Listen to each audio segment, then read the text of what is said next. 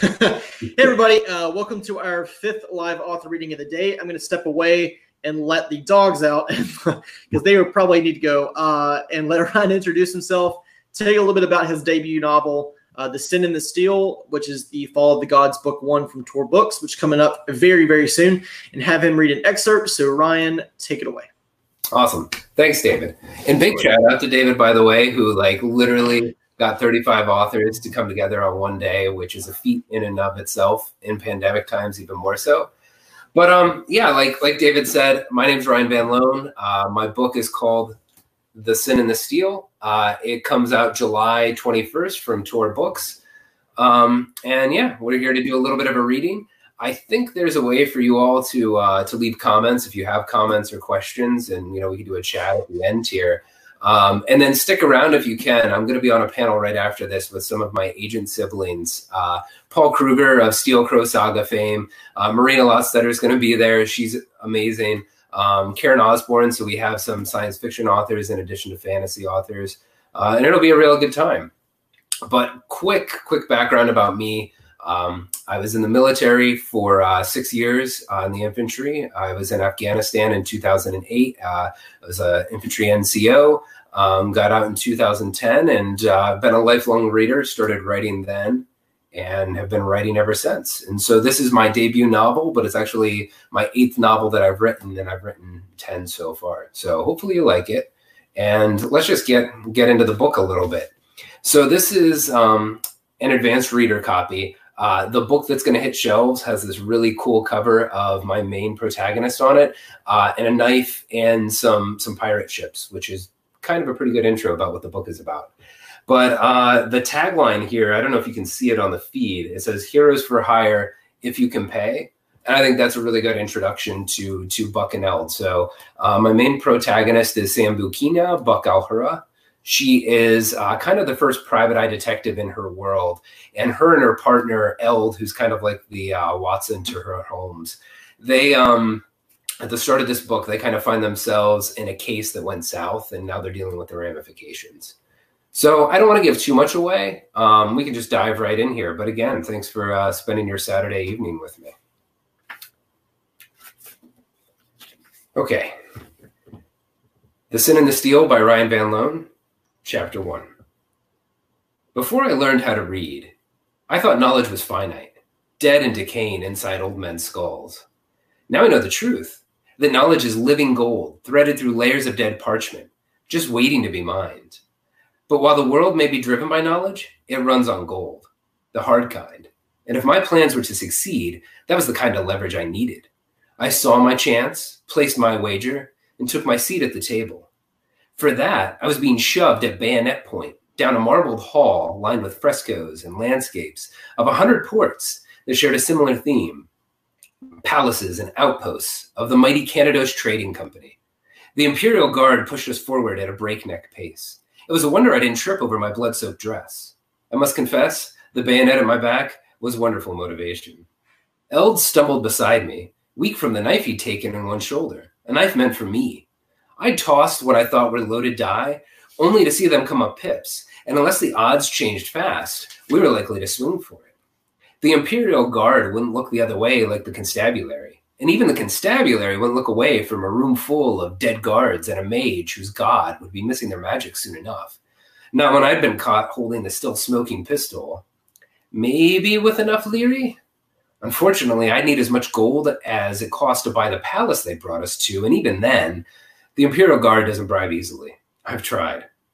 No one gets off with just a bribe when you've murdered a mage.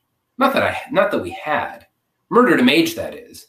But perception was reality, and rea- reality saw us swinging before the day's sun had fully risen. A pair of heavy wooden doors that rose from floor to ceiling swung open of their own accord as we approached. I saw the hint of a muddy footprint and filed it away before the guard behind me hit me low in the back. I went down, caught up in my bloody skirts. Eld tried to catch me, then cried out when I hit his bad shoulder, and we both sprawled across the marble floor, sliding to a stop in front of a gilded table built over turnstile cabinets. I picked myself up, making it to my knees before the hard octagonal iron of a musket barrel pressed against the base of my skull and sent a chill running down my spine. Eyes down, or your brains will decorate the floor, the guard growled.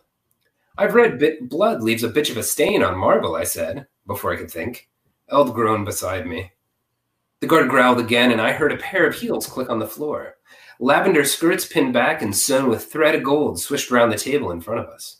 I risked a glance up through a few errant strands that had pulled free from my loosely braided dark curls and saw a pale woman with blonde locks piled down the left shoulder of her gown, which had the sleeves covered her to the wrist, as was the latest fashion. She met my gaze with a smile that made her appear younger than she was, thin lips or no. An older woman in dark imperial armor, with crimson plumes of rank swaying atop her helm, walked past us to stand beside the blonde. She moved with the loose, stalking saunter that I associated with enforcers the street gangs employed. She held up, making sure we could see it, an all too familiar pistol, then set it down on the table out of view. Once that was done, she crossed her gauntleted arms, staring at us from eyes darker than her sun darkened face as if sizing us up. You've a need for friends, the woman in the lavender gown said. I looked up at that, expecting to see a dark room awash with lantern light glittering off the blades and saws and pincers, meant to pry the truth from our lips, whether we willed it or no. Do we now? Whatever else I meant to say caught on my tongue as my eyes finally took in the room they'd brought us to. Gods, Guard forgotten, I looked past the woman and felt my mouth slacken. No torture table here, but something far more dangerous a library. They brought us to a library. At least that's the only word our tongue has for it. But a library meted it poor justice. It was labyrinth like, and its shelves that rose from floor to ceiling and wall to wall, with the far wall a dim specter in the distance, barely illuminated by a score or more of chandeliers. It wasn't the size of the space, but the sheer quantity of what it held that made my throat clench as if in want of water. Books, no, tomes packed side by side on every shelf, sometimes stacked double in height.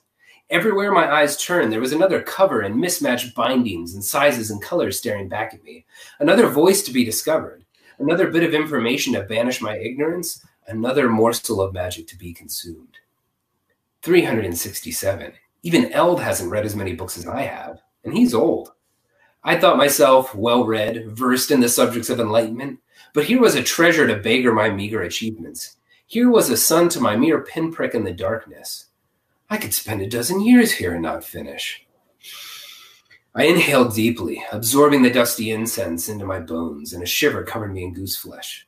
A dozen years. The musket barrel pressed harder against my neck, bringing me back to the reality of my situation on my knees with a gun to my head and enough evidence painting Eld and me as murderers to see us executed on the spot. You've a need for friends. I have friends, I said, trying and failing to keep my gaze from wandering across the shelves behind her. One, anyway. But I'm not sure I follow you. Oh, I think you do, Sambucina, the woman said. Her late cheeks dimpled when she saw my astonishment. She smiled again. I never know why people do that. Smile. Are they amused? Happy? Trying to disarm? Almost certainly the last, even if some of the other emotions play into it. But it's hard for me to discern. The eyes, on the other hand, rarely lie. Hers were bright and hard and searching. For what? You were on your way to the gallows, to be hung for disturbing the Empress's peace, for larceny, and for half a dozen counts of murder, but as a friend, I interceded on your behalf. She made a motion with her hand, and the barrel against my neck disappeared. That's pleasant of you, I muttered. The guard growled yet again. Buck, Eld hissed. He's polite like that. He looked pale in the lamplight. I hope that was from the shock of the arrest and not blood loss. He was the muscle in either brain, and weak muscle was no muscle at all. Besides, he was the only soul that would call me friend. Now, I can't lay claim to many years, but I've learned it doesn't pay to toss that away. Not with these stakes. Is there a name we should use to thank you? Eld asked. I tried not to roll my eyes. Selina, the woman said after a moment. She arched an eyebrow. I can save you from the noose, but only if you're useful. Very noble, I said. We're not noble, Sambucina. We're a trading company. Only a compretio. Everything has its price, I repeated. It was the one phrase in the new goddess's tongue that didn't twist in my mouth. Precisely, Selina said, favoring me with another of her false smiles. We've rights to a judge's ear before we swing, I reminded her. And last I checked, self defense was a hanging offense. Self defense, Selina snorted. You were caught surrounded by dead bodies, pistol in hand. That hardly seems like self defense. Looks can be deceiving, I said. They can indeed, said a new voice. A man in a powdered wig marched out of the stacks behind Selina. His naturally tanned skin, somewhat pale from lack of di- direct sunlight, looked paler still beneath the blood red robes he wore. That's why, he said as he settled himself into the deal back chair behind the cataloging table.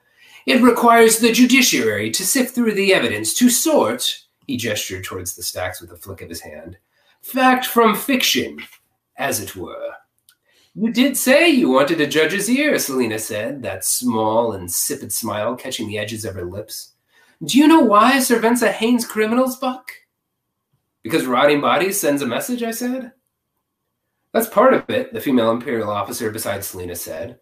Given that she'd brought the murder weapon in, she was likely the one giving the orders when we were captured, damn her. Her plumed helm turned her into some anonymous, grim defender of justice, the executioner to the judge's judicial pronouncements. The other part is that it's cheaper to hang them than it is to shoot them, the judge added. But the Thanatos Trading Company isn't so cheap, Selina said. You can't hold a trial in here, Eld protested. Oh, but we can, Selina said. Court is in session, the judge pronounced, his lips thinning in the vaguest suggestion of a smile. He produced a gavel from his robes and rapped the table thrice. The Honorable Judge Cochran presiding. The sound of the guard cocking his musket was loud in the silence. And that's the end of chapter one. Nice. so is that a so is that your first author reading that you've done for your book? That is. So you uh you're the inaugural reading. Hey. awesome. Um so I guess um what are you doing I guess to prepare for your debut considering author events and stuff are kind of canceled. I mean obviously stuff like this, but I guess what other things are you uh are you getting into to try to pimp your book before it comes out? Yeah, yeah, it's a good question. Um so doing a lot of stuff like this. Uh, I'm going to be at Balticon next week, uh, which would have been great in person. I love Baltimore, but um, they're going to be doing virtual, and I think it's free for everyone. So if you weren't planning on going to the con, you could totally just show up online and, hang out. Um, I should tell you the panel times, but I don't have them off the top of my head. I think uh, I'm definitely Saturday at noon, and then Sunday at 8 p.m. I'm doing another reading. Um, so if you know folks wanted to tune in there, they can. Um, and then I think I have a I think I have a panel Monday afternoon at like twelve or two or something like that. I'll throw it up um, on my website and on Twitter. But uh, doing that, um, you know, Tor has been really great with this. I think actually all the publishers have been really you know responding as well as they can in, in kind of current events. Uh, so I think there's going to be a couple more of these types of events lined up. Uh, I'm taking over their Instagram page on July 14th, which is the week before the book comes out.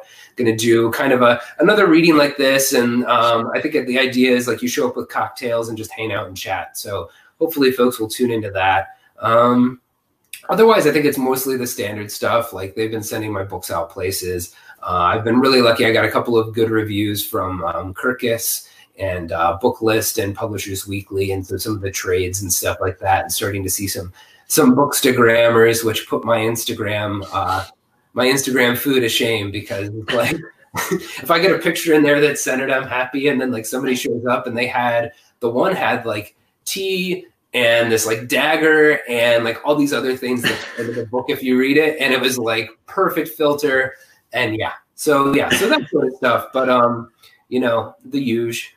yep, I gotcha. Yeah, I know. Um, you know, we were. I was talking to the the panel on the self pub versus you know indie or the self pub and trade pub, and you know we were talking about how some ways that uh, I guess like book recommendations are starting to be more of like Bookstagram and uh, BookTube and stuff like that, which is literally like people just put a gorgeous picture of a book on there, and people are like, "I have to buy that," you know. and they, they may not have any idea what the book is about, but they see that book and they're like instant.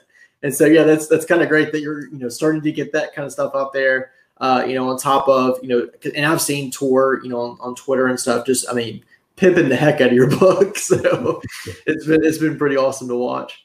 Um, so uh, what was I going to say? I mean, I know we had a podcast chat. Uh, mm-hmm.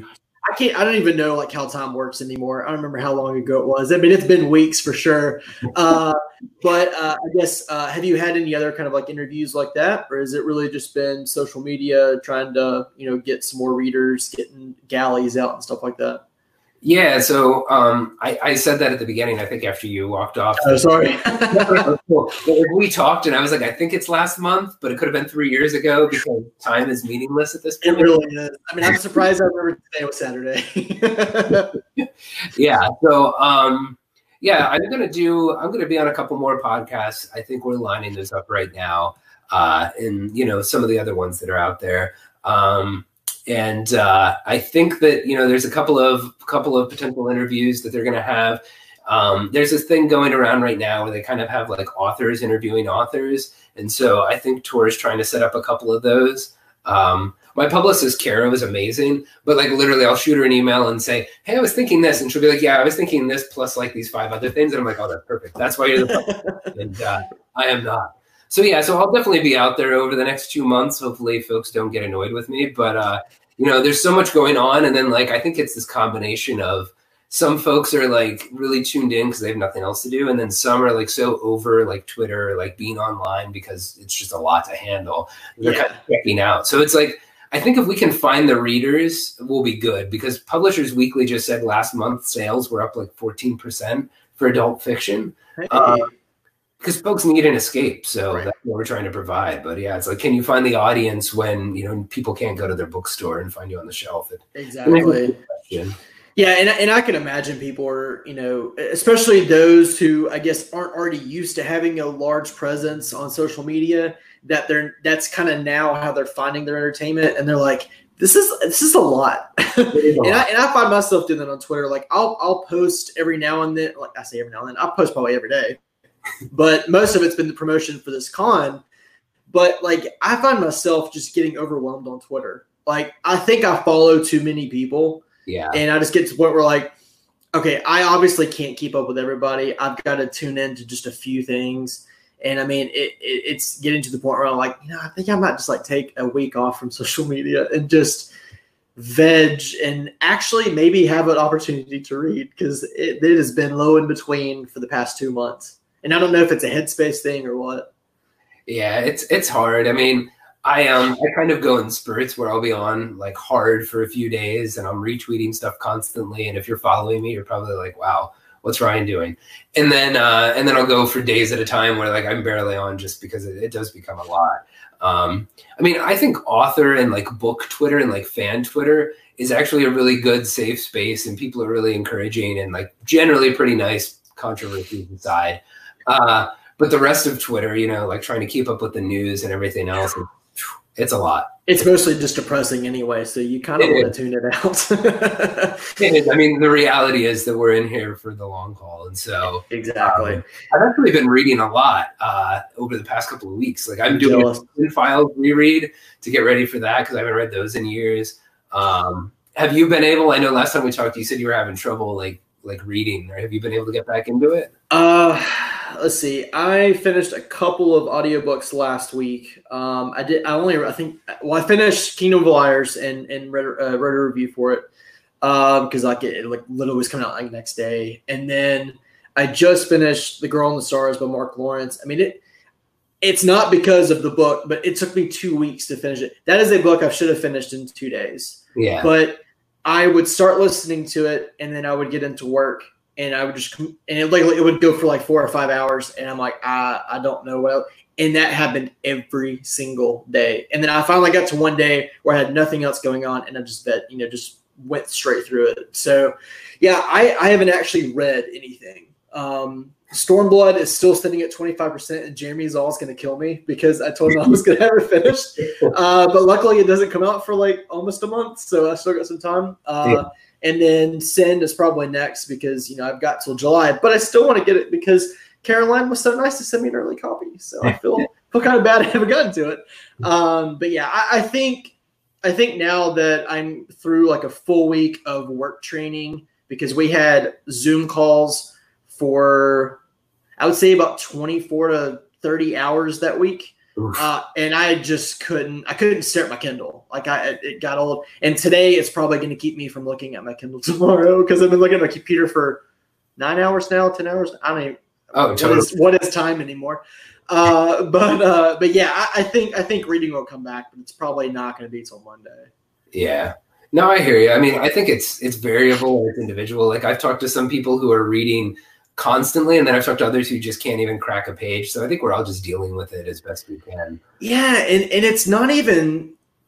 I, I, I don't want to sound like the the pandemic's like not affecting me because I mean it is, and you know my wife and I are expecting a baby, and we're still trying to prep for that, and like what's it going to be like in a month, and we know it's still going to be terrible, you know, in a sense, but like I think like being at home all day, it sounds great on paper, because you're like, oh, I can catch up on all this stuff. And I think I did for like the first couple of weeks. Yeah. And then I'm just like, I am sick and tired of being home. and I never thought I'd say that. I was like, you know, retirement does not sound that great.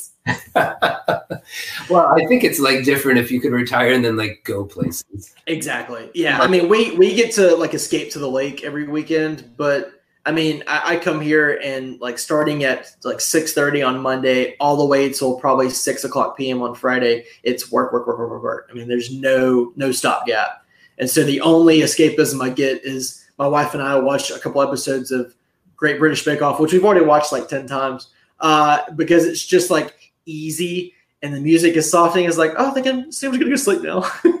Dude, so we just got into that. Um, oh my gosh, it's so great. Oh I think two weeks ago, and we've only watched like three seasons. I think we're on season four right now.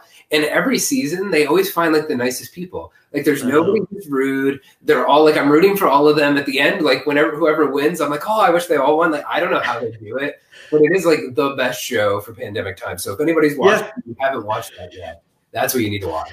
Really, yeah. Because uh, and, and, what's funny is we we watched that like that's kind of like our go to bed show. Like I said, because we've already seen it so many Same. times. But uh, we watched like Making a Murderer because we hadn't watched it. I know we're like five years behind, and then we watched. uh I think it's the trials of is it the trials or the case of Gabriel Fernandez, you know, the, the little boy in Los Angeles that like basically just got lost in the system.